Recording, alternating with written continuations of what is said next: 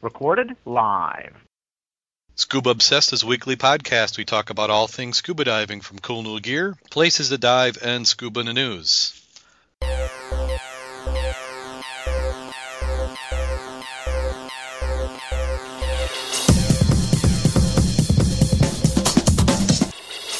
Scuba Obsessed episode 51 was recorded live January 13th, 2011.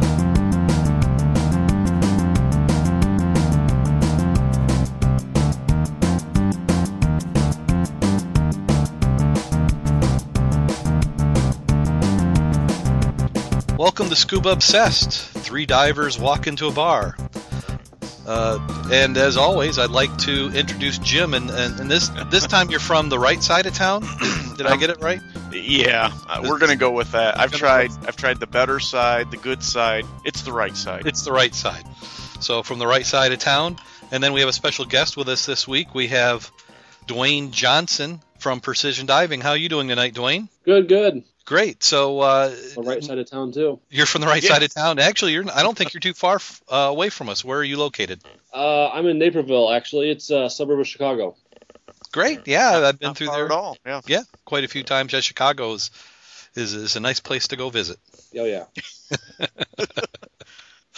Oh, and uh, what we'll do is we'll we'll go ahead and then we'll jump right on into the news. We have a, a full schedule. So some of the items that we'll have in the news this week is a follow up from the tank explosion, diver finds skull, dive uh, Diveheart founder honored, diving for fish eggs, dangerous fishing, Titanic eating bugs, dry suit demo tour, and the follow up on the sh- historic shipwreck finds. And it's just odd how many news articles have come. It, it seems like uh, that last week of December.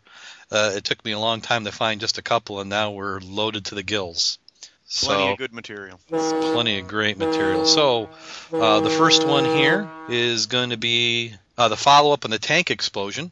Yeah, with uh, Rick Allen was his name. Yes, and of course this is the article that's uh, my browsers can't pull up right now, but uh, he is doing better. Uh, he's going to recover. Uh, if, if you remember and you listened last week, uh, he had a, a cylinder in his garage uh, that had tipped over and actually had exploded, uh, caused a fire, and he's he suffered some severe burns. Uh, he's recovering in the hospital now. Uh, it looks like he's going to pull through. They say it's going to be several months before he gets back back to home, but uh, he's on the path to recovery. And if you want to wish him well, there's a website, getwellrick.com forward slash guest book, and you can sign the guest book. So if you're a listener to the show, we'd appreciate if you go over there and wish Rick well. Uh, he's a videographer underwater. Just a little bit older than Jim and myself, and he's been doing this quite a while. It doesn't kind of when you see how long some of these other people our age have been diving, does it? It's like, what are we waiting for? Right. I can't get that article come up. The Fayetteville Observer needs to update their website. So we'll go ahead and jump on to the next article. Uh, a human skull was found by a federal scuba diving team. we were just talking with Rich a few weeks ago about some of the training, and uh, I think it was last week they were talking about finding the explosives. Uh, right out when you're doing training. Well, this time they didn't. The the dive team doing training didn't just find you know material objects. They actually found a human skull. The team was conducting a routine training exercise January 5th in the Palmetto Bay area when the divers discovered a skull in about 15 to 20 feet of water. Yay. Yeah. So uh, uh, they have they don't have any idea what it is right now. The medic the Miami Dave Dade medical examiner is taking custody of the skull for investigation, and they say periodically skulls are found in a jurisdiction or are are uh, traced back to. Uh, oh goodness, something else to pronounce. Santeria or You Pal- can do it. Palo Mayombe source. But uh, what they're saying is that some of these are, you know, brought in for religious means. Uh, different cultures are trying to bring them into the uh, United States for for other purposes, or uh, maybe it was just somebody doing a uh, Shakespeare play, Uh, possibly. possibly. Yeah, I certainly hope that that's what was brought in. Yeah, Yeah. we- we- you're hoping it's not. Uh, I mean, they only found the skulls, so you know, uh, you know, it'll be interesting to see. I bet they went down there and, and did some more searching around, but uh, all they found so far is a skull.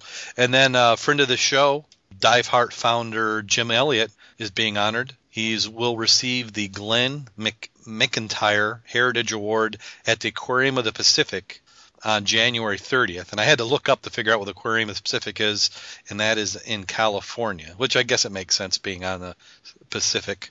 Uh, it's Long Beach. Jim says, I am very honored to receive this award, especially meaningful as we celebrate Diveheart's 10th anniversary. I will accept the award not for personal achievement, but for Diveheart's body of work to date, achieved by thousands of Dive Heart volunteers, participant, friend donors who have made Diveheart a leader in the world of adaptive scuba diving. Congratulations to Jim. Yeah, really. If you get a chance, you ought to go to their website and take a look at some of the work that they do if you haven't heard of them already. It's an amazing, uh, amazing labor of love uh, that's been launched and, and, does a real, a real lot of good for those people that are involved. And um, not just for the, the people who are learning to scuba dive. From what I understand, the people who, who do the helping are getting just as much out of it. It's an excellent program. Uh, if you get a chance to participate or even look them up, uh, head on over there. Uh, the next article is on diving for fish eggs. Uh, some scientists were looking into some studies on evolution and got to the point where they had to don some scuba gear and go looking for eggs. So what they did is they were diving for elephant fish eggs. They said it was not only a pleasant, it was not always a pleasant trip. They said, unfortunately, elephant fish like to lay their eggs in cold, muddy, shark-infested bays. So we spent months seeking out the site in southeastern Australia and New Zealand. When you find the eggs in muck, it's like winning the lottery. So it, it, I wonder if that feels almost as good as finding a bottle. well, may you know, I guess it's all in the eye of the beholder. Yeah, if you're um, out there searching, one man's trash is another man's treasure. So, we throw away elephant fish eggs all the time. Oh yeah, they're they're they're, they're just all over the place here. And they're probably throwing away bottles they find. Yeah, they, they got uh, antique bottles and ceramics they just pitch over. Darn, no elephant eggs. So a good article. We won't go into it, but they were trying to find. Uh, they were looking at different stages of embryonic development in the fish and seeing how temperature and other things affect it. So uh, great if if you want to look into some science. Uh, next one is dangerous fishing. It looks like the BBC did a documentary. Doc, documentary. Docu- wow. Wow. You're taking yeah. even the simple ones tonight. Here, here, let me have another drink. That should working that usually, on it. Oh, that's better. That, that just should help. The documentary aired in the United Kingdom on Friday, and they're describing an act pa ailing, which is a local fishing method where divers use tubes from a compressor to breathe underwater to catch fish. Um, they explained that how diver, uh, fishermen who go as deep as 40 meters under the sea are at the risk of diving from lethal bends after the diving using a rusty compressor. And they also talked about the hazards of if they get trapped in the air or get trapped in a net or lose their airlines how they pass. Uh, this fishing method, uh, oh, they have another form of fishing where they were banging on coral reefs to scare fish. That was banned in 1998 uh, because it was damaging the reefs. At one point, people were talking about why not um, make it illegal to use these uh, hooker rigs, as we call them up here. Uh, and luckily, there's some sane minds down there. They said, oh, at present, compressor diving is not illegal per se, uh, adding that the method could be used for lawful purposes such as scuba diving. They said if you, you ban that, then you might as well just ban scuba diving. So luckily they've they haven't banned it down there. So and then the next one is one that Jim sent over: uh, Titanic wreck being eaten by superbug, and some and they say that it, it will disappear in 20 years. Uh, the wreck of the Titanic, which sank after hitting an iceberg on its maiden voyage, could be lost forever after scientists found has been eaten by a bug. And I, and when when Jim told me about that, I'm thinking that has got to be one big creature. Right. It, it makes for a good uh, a B movie. You know, and you know, and I can eat a lot. I can take down a pizza, but you know, the Titanic, that's that's a little much. Uh, they've uh, revealed that the ongoing liner went uh, that went down with the loss of lives will be nothing but a rust stain on the ocean floor within 20 years. Now, do you buy this? No, I'm not buying that. The the uh, okay, the the revenge that we were talking about last week. There's still cannon laying there that are identifiable, and now we're gonna we're gonna say that the Titanic is disappear within uh, a decade and a half or two decades from now. I'm not buying that at all. I think the sky is falling for somebody. I, I think it's a case of uh, it gets some good publicity, plus maybe it might uh, shake out a little bit of uh, money for whatever grant that they're working on. I think so. Experts who have examined the microscopic bacteria found the wreck when samples were brought up in 1991, estimate that Titanic will vanish by 2013. Um, yeah, I you know, you know, and I admit that different thicknesses of metal will will break down over time, but I don't think that. Uh, and it will go away. These things are not going to be with us forever. Um, you know, even our cold water, cold. No, I've got it. What have you done? the the cold water wrecks by us um, are going away. Um, the ocean ocean wrecks aren't going to be there forever, but something like that isn't going to be gone within the next 15 to 20 years. So it'll be interesting. I hope they do keep studying it. I just think it's interesting to study the the breakdown of the wrecks and, and what happens. So, you know, by studying a wreck that you have found and see how it decays over time, when you find one in another location that may have been missing just as long, you're going to be able to to help uh, age and date it and, and understand how long it's going to survive. Uh, next article is uh, this is almost like a press release, but I thought I'd cover it anyway. White's dry suit announces a demo tour uh, for scuba divers. So this is the uh, White's dry suits. Uh, they've they've announced their 2007 demo tour. So if you head over to the Scuba Obsessed website in the show notes, you can click on it, and they also have the dates. And did you happen to take a look at this one, Jim? I I briefly looked at it. I didn't look at any dates. Have we got anything coming up close by in the spring? Uh, we do in the spring. It's uh, you know I'd I'd like them to do it now. You know, bring bring them out now. Why wait? That'd they, be the true test, wouldn't but, it? Exactly. I want to try it, uh, but I think they want to wait for the ice to get off the the lakes first. But they do have them in all our local quarry spots. Or not all of them. Sorry, sorry, Rich. Um, yeah, Rich. Why aren't they in your in your quarry? Uh, what they but they are coming in the area. So there's uh, they're going to be at Gilboa, Haigh Quarry, and Mermet Springs. So those are the local uh, dive spots around here. Uh, but they're also going to be in you know, British Columbia, California, Texas, Alabama, Pennsylvania, Massachusetts, Virginia. So uh, it'll be interesting. And then also DUI, we'll have to look up those dates. They've got uh, a similar program going on out there. And in our quest for a dry suit this year, we're going to be harassing these companies to see what uh, what uh, information they can give us. Uh, it might be a good time to talk a little bit about uh, Twitter and Facebook. You can head over to our Facebook site at www.scubaobsessed.com forward slash. Oh wait, that's uh, that's uh, Scuba Obsessed. The Facebook site. Gosh, I now even can't talk. I Just can't drive, drive them into your own site. yeah, yeah, yeah, we're Facebook now. Uh, no, but then you go over to Facebook and you do facebook.com forward slash Scuba Obsessed and we've had a good discussion going on over there on dry suits. Somebody on Twitter was asking about what's a, you know which one would be better for ice diving, uh, Tri-Lam or neoprene. So um, you know, go ahead and give us your feedback in there. We got quite a bit of uh, conversation going on. I think I read on Facebook that DUI had posted their uh, 2011 uh, demo dates on the Facebook site. Yeah, I think I read uh, Susan Long's uh, post that they had uh, on the DUI's website uh, the schedule of the demo days already. We'll have to pull that up and make sure we've got a link to that also. Now, now you're dive suit drying, aren't you, Duane? Oh yeah. Yeah. So, uh, so what's what's your preferred dry suit, if if we could pull?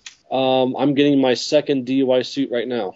So I've, I've been a big fan of DUI. My first dry suit was uh, a White's dry suit. Um, that was before they came out with the, the Fusion model, um, and it was a White's Nexus. And uh, the suit was probably their cheapest suit they made, and it sure fit like it. Uh, yeah, it, it, was not a good suit. Um, matter of fact, I think I only owned that suit for about two or three months before I got rid of it. Uh, my second suit was a Diving Concepts, and that one was a crushed neoprene suit um, and it served me well, except on multiple days of diving. Having that thing sit in my car overnight or for a couple days, um, it really made my car stink. Um, then after that, I went with my DUI um, with the uh, the TLS 350, which is a trilaminate suit, and uh, I've just loved those suits. So I got uh, got a second one coming now. Yeah, that's that's that's what I've been thinking. I, we were following the the chat over there, and uh, yeah, I, I hear a lot of good things uh, about the uh, the neoprenes, uh, like the, the the whites fusion. But I'm just picturing I'm picturing Jim and I getting out of an ice dive in the in the cold, and we're gonna look like the Tin Man by the time we get to the the ice shanty. And that that yeah, that's something that we had talked about, and it just makes sense that er, yeah. you know freezing up pretty quick and holding water and not good. Yeah, yeah. Whichever suit you you get, you're gonna have that. I mean, even on my my uh, trilaminate suits. Um, if it's cold enough, when I get out of the water, by the time I take my gear off on the table and walk somewhere else, um, whatever water is left on there is already frozen, and my black suit is now like white, you know, from from ice all Right. over. So It, it's still got to be better than our, our wetsuits, though. Absolutely. yeah, yeah, it, it should be. Uh, Not, not Teeth quite as chattering and not quite as chilly. wow. It's been years since I've done a wetsuit actually, so Yeah, it hasn't been that long for me or Darren or Yeah. so. Yeah, Wow. yeah, 33 degrees in the wetsuit. Uh, that was that was our last dive. So it's too cold for me. on to our next news article. We have the follow up to last week's historic shipwreck. So they had teased us that they were going to announce uh, the shipwreck on Friday, and actually they did uh, announce it. And uh, uh, did you get did you get a chance to watch the video, Jim? I did. I, I didn't watch it all the way through, but uh, I did see it enough to see uh, a cannon uh, laying down there. Yep. Um, pretty cool. Great for them. And, and thanks to uh, listener uh, Philip Peeler for sending us the uh, video link. So that was great. Uh, yeah, so it was, it was neat to see. I, I, I need to read up a little bit on uh, the significance of the, the shipwreck, but it's great anytime that we have another object that we can go dive on. Yeah, you know how excited those guys must have been when they uh, found found out what they had come across. Oh. Uh, get your blood going. You know, uh, like Mac. You know how many of the when he's doing river diving, how many handguns he found. I mean, what a cannon has to equal twenty or two hundred or three hundred handguns. So- I would think I would think that that would be the, the fair market value. Yeah, so the equivalents. And then uh, we'll we'll go ahead and do you want to cover this the cool scuba gear now, Jim? We might as well. Okay. Uh, potentially cool scuba gear. This one is a an article from the uh, scuba, not the scuba show. Gosh, uh, that's coming up in Chicago. This is the boat show, which is going on now in Chicago until this uh, Sunday. And one of the exhibitors there happened to have uh, scuba gear, so it's this little locker uh, with a compressor and some regulators in it. Have Have you been to the boat show in Chicago, Darren? N- Not actually. No, I, I haven't. I, I'd love to, but uh, I'm I'm afraid that would be too tempting. Yeah, it's it's full on. Uh, there, it's a it's a toy store. It's an amazing place to go if anybody gets an opportunity. It's a lot of fun if you're at all interested in uh, water sports or anything like that. Now, which uh, which dive store is that? Uh, not dive Dive- store. Uh, uh, which venue are they at? Uh, McCormick. They were at McCormick when I last went, um, and it was uh, it was much like the auto show. It took up a couple of floors, and uh, they had everything that you could imagine there for uh, for water sports. Um, what a blast! If you're if you're into dreaming, I'd recommend you go and walk around there. It's a lot of fun. Yeah. So what this one was, and and um, I can't tell if it's a quality product or not. It's hard to tell from the links. It's actually a, an Illinois company that is selling it. It's called the Scuba Breather, and it looked like it was in a little dive cabinet with a compressor and two regulators. And what was kind of scary about it is they said that you didn't need any scuba training or certification to use it. So uh, just just on that, that did you get a chance to take a look? Uh, not in depth. So uh, looking over there, uh, you know, it, it would be an, it's a neat idea, but I, I don't know how much I would be pitching it as that you don't need to have any training. I, I guess maybe the risk is because they're only saying you should go down 20, 30 feet, but it's a regulator and it's got a hose on it. Uh, but it would be cool as like a backup, you know, if you're on a on a boat and you are a, a trained scuba diver to be able to go and do, uh, you know, maybe a hull inspection or you drop a, you know, want to loosen an anchor or something. Mm-hmm. Or maybe look for an anchor. Yeah. So that does it for the news this week. So what we'll do is we'll go ahead and uh, take a chance to talk with uh, Duane Johnson. So Jim, I'll, I'll go ahead and let you start this off. Okay, Duane, uh, we had been following you on, on Twitter for a little bit, and uh, Duane is uh, from Precision Diving. Uh, Duane, why don't you tell us a little bit about what you are and, and what Precision Diving does? All right. Uh, well, I'm uh, an independent scuba instructor, um, and precision diving is. It started off as just my business name, but it's kind of grown into how I personally conduct my dives. It's kind of my goal of how I how I want myself to perform underwater. Um, so I'm, I'm, not really a, a full-on dive store. Uh, I'm just uh, I just teach mm-hmm. diving. I really have no interest in uh, in selling gear. Um, my my passion is, is teaching divers so that's that's primarily what draw you got into it because you loved scuba? I mean you didn't get into teaching just for the sake of teaching right? Right right yeah. Um, yeah i mean when, when, i first my first experience in scuba diving uh, my wife and i went on uh, vacation to jamaica and i did one of the uh, um, resort discover scuba diving courses. And it was the first time I'd ever seen, you know, the pretty fish and, and stuff like that. And, yeah. and the, the, best part was just, you know, being able to breathe underwater. I thought was just so cool um, that when I got home, I rushed right to my nearest dive store and signed up for my open water class. Um, and the rest is kind of history. You know, I, I went in and went through you know, rescue diver. Um, I was fortunate to have a, a good mentor who suggested that uh, I become a dive master because I was good with students and good with uh, with people. Um, and then after that, you know, naturally went on to uh, instructors. Well, great. The, the reason that I had I had contacted you, um, one of your uh, blog posts, you had been uh, talking about gas management, and mm-hmm. it's it's come across my mind several times that as recreational divers, we really don't pay a whole lot of attention to gas management when when really we probably should be. I mean, shouldn't we? Absolutely. You know, when, when we think about it, um, our breathing supply is the only consumable that divers take with us, and it's it's only a, small amount of gas that we carry. Um, so it's really important for us to to, to monitor it and, and manage um, how much of it we're actually going to use on our dives. So, what does that mean when we're talking about it? We, we say gas management. How how does one do that? What do we have to do to to make sure that we are properly watching what we're doing or planning a dive by our air consumption? Well, gas management, um, there's different areas that make up gas management. Um, knowing what your consumption rates are is a part of, of gas management.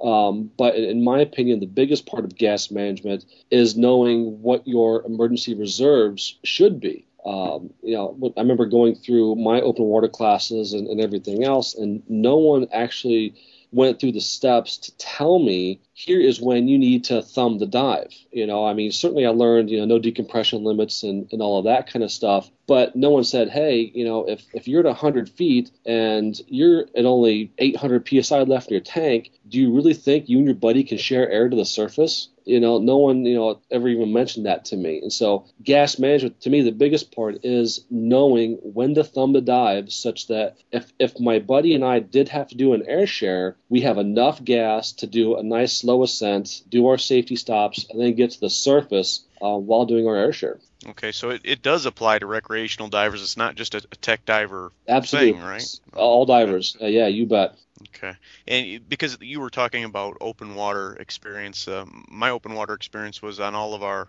our uh, dives shortly after being certified. Was everybody's expected back up on the surface uh, with 500 psi.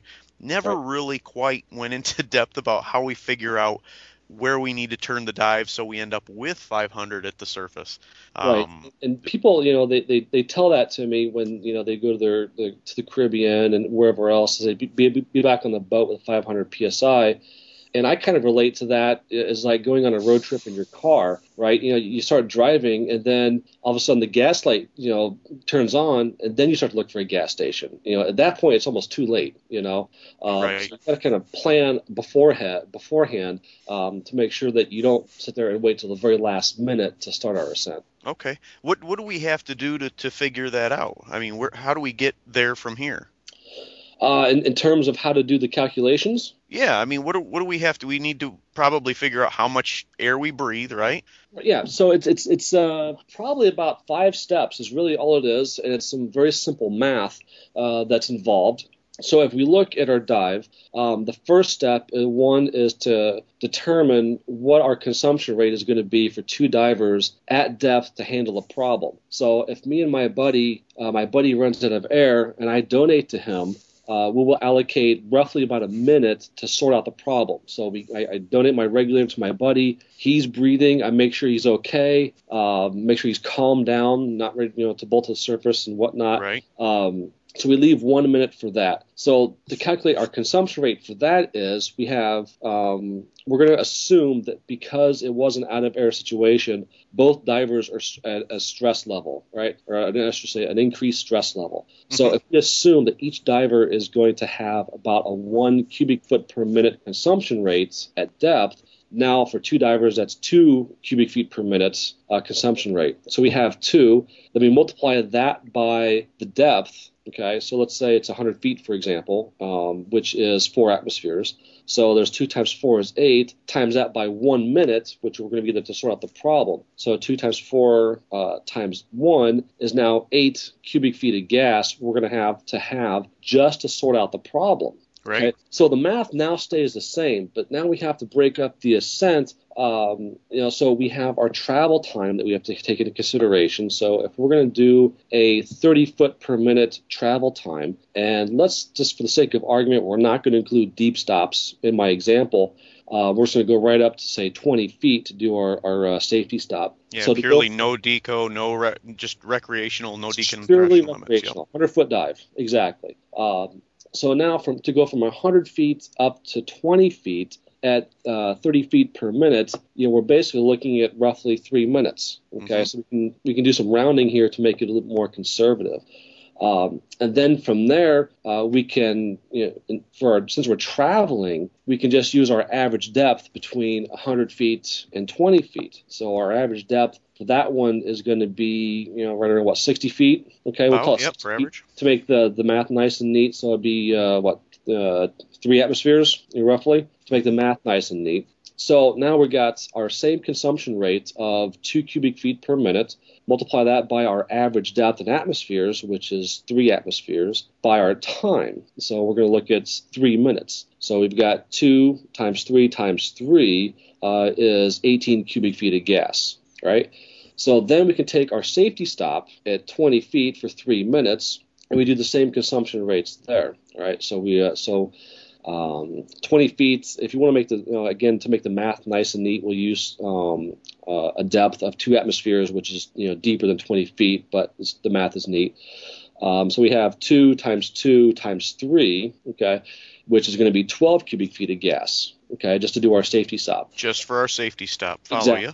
So now we can take all those portions that we've just calculated and add those up, okay? And we add that up and we get uh, the total cubic feet of gas it's going to take for both me and my buddy sharing air to get up to the surface, okay? So usually from 100 feet, um, and if we're assuming aluminum 80 tanks, um, that is roughly going to be about 1,200 psi um, worth of gas. Okay. Yep. So if we're down at uh, 100 feet and I hit 1200 psi, I know that if I dip below 1200, there's a good chance if me and my buddy are in an air share, we're not going to make it to the surface safely. Right. We're not going to do it But- as as calmly as we'd like to. That's for sure. Exactly, exactly. And, and whenever I talk to people about this, especially other instructors, um, it's somewhat frustrating because many instructors will teach that when you're on an air share, all right, you're going right to the surface. Okay, there is no doing safety stops, there is no doing deep stops, nothing like that. Um, when I plan my dives, when I plan my dives for my students, um, my goal for after the dive is to be able to go home. All right, it's not Mhm. to go to the chamber, it's not to go to the emergency room, you know, all that. If I have to spend an extra five or six minutes in the water doing a safety stop or a slow ascent or whatever, I'm willing to do that rather than spend 12 hours in the chamber. Okay, Right. so so that's why you know we really want to have you know our safe ascent. So when I tell people this, it's it's a safe ascent that we're doing, and that includes our safety stops. Right. We're not going to bypass anything. Um, Exactly, because plus, if, that gives you. Go ahead. if you if you think about it, um, when people run out of air, typically Mm-hmm. it's going to be on the end of a dive. So if we're doing a hundred foot dive, our no decompression limits are around 20 feet. So if we're like say 18 minutes into a dive when someone runs out of air, there's already now significant gas loading going on in the diver's tissues, such that if you were to do you know that that you know, that rocket ascent to the surface, um, the Mhm. chance of you getting bent is now significantly increased. right. Yeah, that makes sense. It, it, it's interesting to think about it like that. And and uh, Darren was in uh, the same open water course that I was in. Darren, did we cover anything um, remotely, like even planning, or was it all? Um, no, we were more concerned about staying in uh, no deco limits. Uh, I don't remember that we ever talked about you know how to make sure that you had enough air to come out. And and i honestly from the training you didn't get the idea of what that was about. I kind of thought it was because the dive shop didn't want to spend the money to fill that you know 500 that they wanted you to leave in the tank. Right. It don't, don't have that empty. deposit. yeah, yeah exactly. right. you, you better have 500 in there. Yeah, I, right. I, I, teach this to all of my advanced open water students, and the first question I ask them before I even go into any of this is I ask them what is the controlling factor for determining your bottom time of a dive. And of course, everyone says no decompression limits, right? Because that's how they're trained. But knowing that we're only carrying a finite amount of gas with us the actually the controlling factor is how much gas we're carrying. Okay, right. because we could sit there and do that 100 foot dive on aluminum 80, um, and depending on what our consumption rates are going to be, we could easily run out of air before we ever hit no decompression limits. Right, right, and that's you know that's uh, when I hear about uh, read the accident reports with Dan and look at some of the statistics. I don't remember exactly what they are, but but the out of air because of a, a mechanical failure or because of uh, some other failure are pretty low. It's it's when people actually run out of air um, that right. drive those numbers up, if I remember correctly. Mm-hmm. Um, and that's that's all bad news because that's that's on the shoulders of the diver right there. Right, and, and in my opinion, there's but keeping aside the mechanical failures aside, there's no reason anybody should ever run out of air. You know, if, if, right. you, if you, plan your dives properly and you take the gas management into consideration, um, there should be no reason why you should breathe the tank down to empty. Yeah, I would agree with that. Well, but how um, about if you're finding a bunch of good bottles? Don't know, of, of uh, whiskey or something. Or? no, we're we're we're grubbers over here. Like to look in the river and, and for bottles and things like that. Um, so so there's no uh, no grubbing factor to figure in here when you were calculating this, huh? It's all uh, Got to have enough air to make it to the top safely and, and controlled. Okay. Well, I can do that, I think. Well, the, the, the other thing is, of all the tables that we went through, there was, I don't believe we ever got to a point where, like, so okay, we've made the calculation of how many cubic feet we need in the bottom of translating that, that 80 cylinder into what the, pre- the pressure would be to have that volume. It's, it's actually pretty simple. Um, it's a term called the tank factor um, and you know, every cylinder has a rated pressure and a rated volume. Um, and, we, and, if we think of those two things as a ratio, um, the tank factor is, is a simply a division of how many um, cubic feet equals one psi in a tank.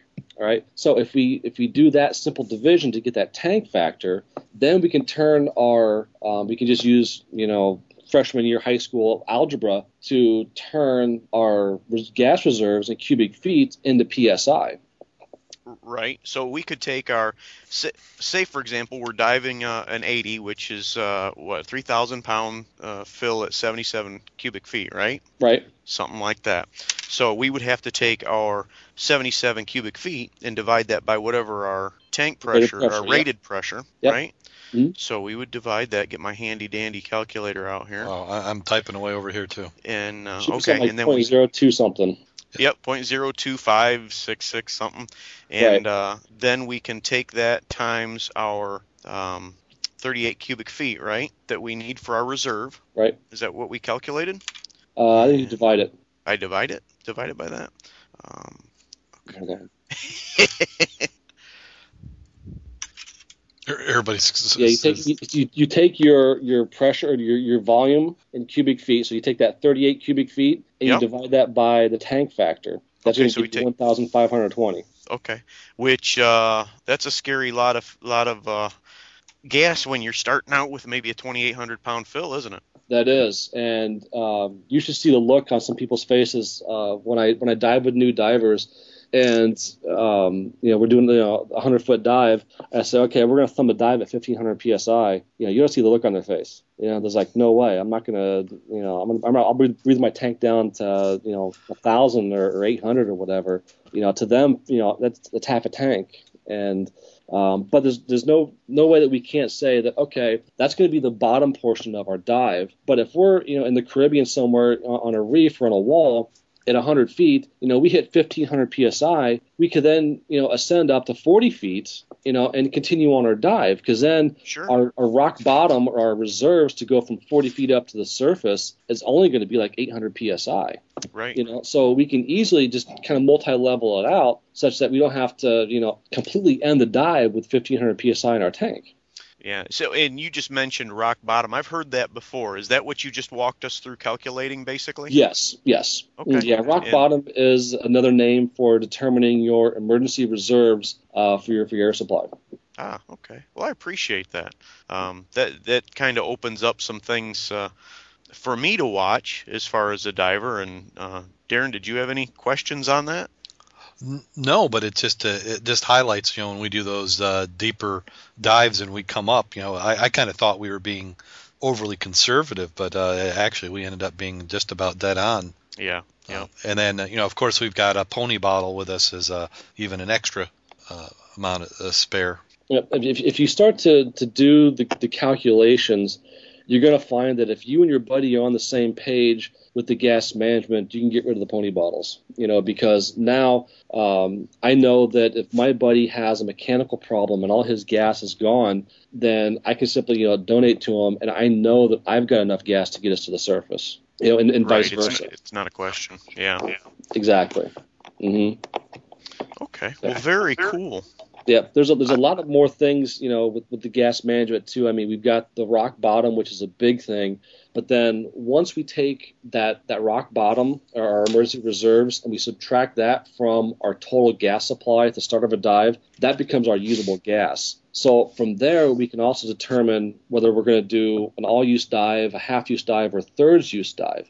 So we can, you know, start to look at our usable gas and how we actually want to allocate the usable gas. So whether we're going to do any kind of wreck penetrations or cave penetrations, um, or whether it's going to be out and come back to the upline, um, all that can be done based upon our gas supply. And if you combine that with our consumption rates, okay, now I know that after X amount of minutes have gone by, I've consumed, you know, Y amount of gas that I need to turn around. Right. So I always tell people that my my pressure gauge that I carry with me is my backup pressure gauge, and my primary pressure pressure gauge is what's between my ears. Because you should be knowing all along approximately how much you've used and how much you're going to use, right? Exactly. Yep. Okay. And you know the same thing. I, I use the same kind of concept when I'm teaching my classes.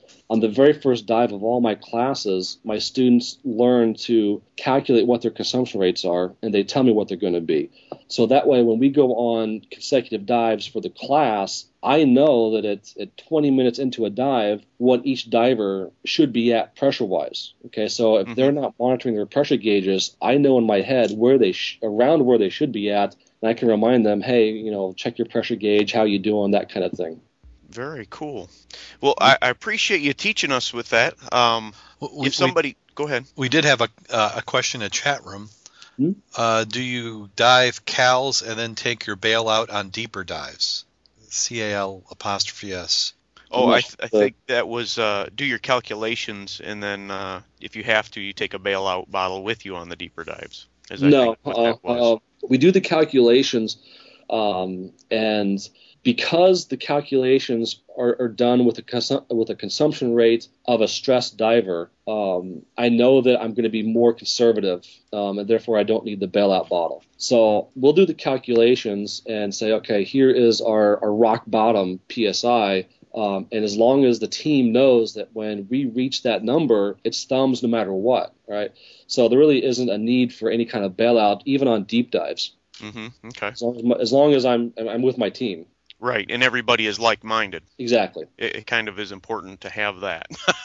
Oh, ab- absolutely. Yep. no doubt. So, if somebody wanted to uh, to to uh, talk to you or learn more about uh, taking a course from you or, or following you, how would they uh, how would they keep track of you on the, the internet? Well, I've got my website, which is uh, precisiondiving.net. um, is my, my primary website that lists all my classes and, and all that kind of stuff. Um, I've got my blog, which is uh, precision, precisiondiving.net slash blog, um, where I've got uh, some, some decent articles on there, plus my usual ramblings and everything else. Right. Um, and, and I'm on Twitter and Facebook and, and all that stuff, which you can find um, off of my homepage. Um, if your your listeners uh, are interested, um, I've written kind of an ebook that I give to all my classes on gas management. It's about 30, 35 pages long um, that goes into a, a lot of detail um, about you know tank factors, about rock bottom, um, you know the thirds, you know rule of thirds, half use, all that kind of good stuff. And it's also got um, some tables at the end that people can print out and uh, run through their own examples. Um, if they go to my my website and uh, and shoot me an email um, from my website, I'd be more than happy to email uh, it's a PDF file to them. Um, all I ask is they just sign up for my email list. Oh, excellent. Yeah, I'm sure you'll have more than uh, more than two takers on that Yeah. anyway. Yeah. Yeah. So, uh, and more So, yeah, knowledge is always a good thing. Yeah, and you know, with, with with the gas management and stuff, I mean, I've included this now in all of my classes. So uh, if you take a class from me, you're going to get all this gas management, regardless of whatever class it is. Um, even if you were to take, Right. you know, fish identification specialty with me, you're going to get gas management. Now, now is there a particular class where you cover gas management more than others? No, I, I cover it the same. Um, uh, in, in well, I should say I cover all the fundamentals the same for every single class. When you get into the technical diver classes, which I teach advanced nitrox and deco procedures, um, as well as technical wreck diving, we do get into a little bit more detail, but the fundamentals are still the same. Um, it changes a little bit for technical divers because technical divers um, typically, when they share air, are going to be sharing air to the first available gas source. Okay, which recreational divers, the first available gas source is going to be the surface. Um, but for technical divers, it's going to be where they can actually switch off onto their decompression gas. So uh, with technical divers, we can then calculate our rock bottom, which is going to be less than what it would be for a recreational diver because we're going up to our first decompression switch rather than going all the way to the surface. So it is a little bit different with the technical diver classes versus a recreational diving classes. Gotcha. I hadn't really ever thought about that, but that's that's good to know. hmm Okay. Well, I think I've got enough uh, enough here to keep me busy to uh, run some practice numbers for probably all the wrecks in our area for a while. Yep. And to see And- where my where my turn pressure is. and that was one of the things that that I did was um, I knew all of my common dive sites that me and my friends were, were diving, and what we did was we just ran the rock bottom numbers for the various tanks that we have, and then for the various depths that we have, and we we stored those in our wet notes or on a slate or something like that. That way, when we actually get to the dive site, we're not doing all this math, you know, with the calculators and everything else. It's already written Right. down for us. We've already done it ahead of time. And then all we have to do is just, you know, a double check review that everybody knows, hey, here's our, our rock bottom pressure, here's our turn pressure, you know, all that kind of stuff. That just makes sense. Well, it, it seems to be, especially for for you and I, Jim, it'd be easy enough just to go and and do on a table at the beginning of the year, and then you've got it for for all the Oh, dives. Mhm. Yeah, absolutely. Um, Yeah. It gets different when you switch tanks because the tank factor is going to be different for the different tank volumes and pressures. Um, but if you dive the same tanks over and over again, yeah, you can definitely get uh, a table going and uh, just store that with your logbook or a slate or, or whatever else. Put it in your dive bag. right on. Right on. Okay. Well, well, thank Well- you so much, uh, Duane, for for coming on, and, and you're welcome to, to hang on. What we're going to do after the show is we'll have our our divers roundtable as we've been doing for the last uh, couple episodes. So we'll we'll bring uh, Rich and Mac and anybody from the chat room who wants to come on, and and we'll just uh, uh, talk about uh, anything that's dive related, and then occasionally get a little bit off topic. So uh, that's been very popular Occasionally. occasionally. So, uh, but uh, now's the time of the show we go and we talk about uh, last week's dive. So, Jim, how was your last week's dive? Uh, dry. Oh, It was dry. I didn't get out. well, Not did- at all. You, saw my dive last week, didn't you? Um, no, I missed it. Yeah, that was the one where I was shoveling for four and a half hours in my driveway. Oh, that's right. Hey, when I drove up your driveway, I appreciated it though. Oh, you're welcome. well, I, I, I told you the story about the end of that. Is I, as I uh, spent four and a half, five hours of, of digging, and as I'm making the last 30 feet to the road, uh, the neighbor comes by with his his, his uh, tractor with a 14 foot blade and then goes and cleans out the driveway for me. So Wow, that's a good deal. well, you can't count on it, and I appreciate him coming and doing it, but uh, it, uh, I think you know of, of the 20 years I've lived out there, I think this is actually the first time I nearly shoveled the whole thing. And it's a Oh. long driveway. That's no exaggeration. Yeah, it's uh, you know, some people say their their driveways uh, you know 100, 200 feet long. I think my, what's mine about 300, 350, Something. something about like that. I I never measure it intentionally, Right. but uh, that you know, originally the reason I wasn't going to go diving last week is my daughter had a swim meet. And uh, we're going to have to go to that, but they canceled it. And you know, the first thing that popped in my mind is now I got time for a dive. Right. Right. uh, But, the- but, the weather would not have been supportive to that anyway. I don't. Oh, think. I would I would have had to. Uh, we first I have to get out of the driveway Right. to find a place to go dive. So that would have been about two thirty. Uh, but we should have some ice forming now. Yeah. Um. The the report from Rich is out at the quarry there. For him, I think they had two inches. I don't know what uh, any of the smaller lakes in our area have got on them yet. Hey, Um, Corey but I- has about uh, two or three inches right now. Does it? Yeah, I just got an email from Tina this morning that they uh, just have a thin layer of ice going. So, Right. but we had uh, did now over there. Did you have the? We had one morning here. Was it yesterday or the day before? We were at two, just over zero Celsius. I mean, just well, way way over, way below zero Celsius. I, am trying to help our UK listeners out, and here I, I I've just sunk them because they just fell through the ice at at two degrees. But he said it was. Yeah, exactly. yeah. So, uh, but uh, I think we'll go back and recalculate those tank uh, factors again. Yeah, better- math somebody skills. better double check on that. Uh, but uh, no, it was uh, zero uh, Fahrenheit, so we, we really had, uh, I would think, some ice building. The, We had some that was uh, below 10 degrees Fahrenheit um, for a couple weeks there. But then we had one week where, I mean, I think the temperatures got up uh, in the 40s Yeah, that melted all of our snow and everything. So yeah, yeah. I, th- I think uh, we, we were we were counting on the next uh, an ice dive for New Year's Day, and then uh, what Max said they had uh, 41 degrees in the water and uh, 50 some air the the night before. So that makes it a, a not a very good ice dive. Um, but but that does mean that soon enough it will get thick enough where we can get an actual ice dive in, and uh, I'm looking forward to that. I'm looking forward to some increased visibility, and uh, um, yeah, I'm just looking forward to it. Well, I noticed that uh, looks like the club. Now, th- now this weekend we're not going to be. At least we're not going to be doing an ice dive. I don't think uh, we're going to be on another show talking scuba if everything works out. So uh, we'll watch our Twitter and Facebook feeds and we'll post when that's done and which episode we're on. But uh, the the guys from uh, Talking Scuba have invited us on, so we're going to go up there and uh, not really sure what we're going to talk about. You know, we'll play it by ear. You know, this show's so tightly scripted. Uh, Yeah, run So- a tight ship. so we're we're going to go up there, and then uh, tentatively next week we're going to have the guys from from Talking Scuba will be on here. So I'll, I'll watch for that, and uh, we'd we'd love to have as many people in the chat room as possible. Give them some some feedback. So make sure you head over to their show, uh, listen to a few episodes. Uh, a little bit different format than what we do. They're a video podcast or netcast. Uh, they tend to be a week. You know, they they probably do. Th- uh, three episodes every four weeks, so not quite to the pace that we do, but uh, you know, video format, so they have some opportunity to go show some some videos. So we've uh, sent some videos of our dives up there. So you know, head on, take a look at the program, and we'll have them on next week. Ah, so we we've just about done it to another episode again, Jim. We have. Um, so this week is probably all accounted for, isn't it, for diving? Yeah, well, I, I'm thinking, uh, you know, we're, we might have to hit a couple dive shops. And I know it doesn't substitute for diving, but uh, yeah, we need to get it in. So, of course, Rich, uh, you know, is uh, is saying that he got some dives in, and uh, we we count on that.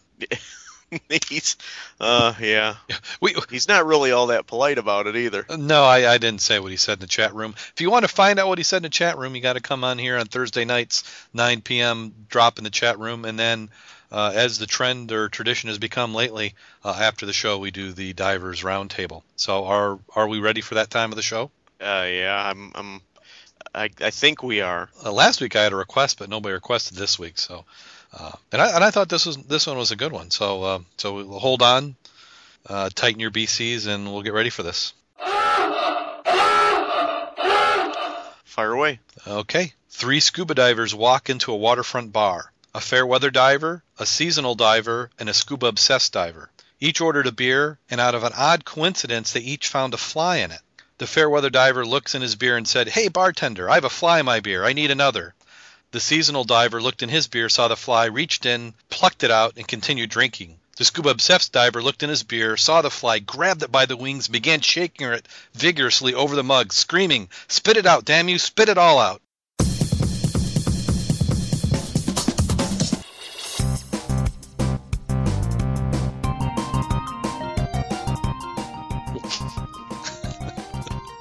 That wasn't really a bad joke. am, I, am I ruining my trend?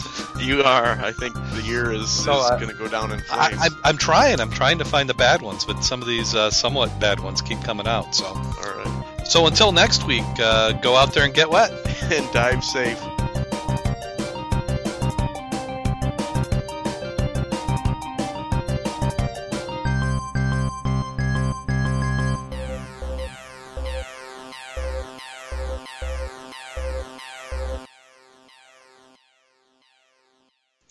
So, who's in the chat room? Who wants to come on? Rich, you up for it? Mac? Mac uh, looks like Mac might have logged off. Well, let's Uh, go ahead and he, he might just be logging off to. Uh, Fire up Skype. well, we got Craig. He's he's here, so we invite the conference. we got Rich. I'll get them all in. I see uh, Jim S is on. I wonder what he's doing tonight. Hello. I am not on Skype right now. Please leave a message. Your voice will be recorded by Powergramo. Thank you.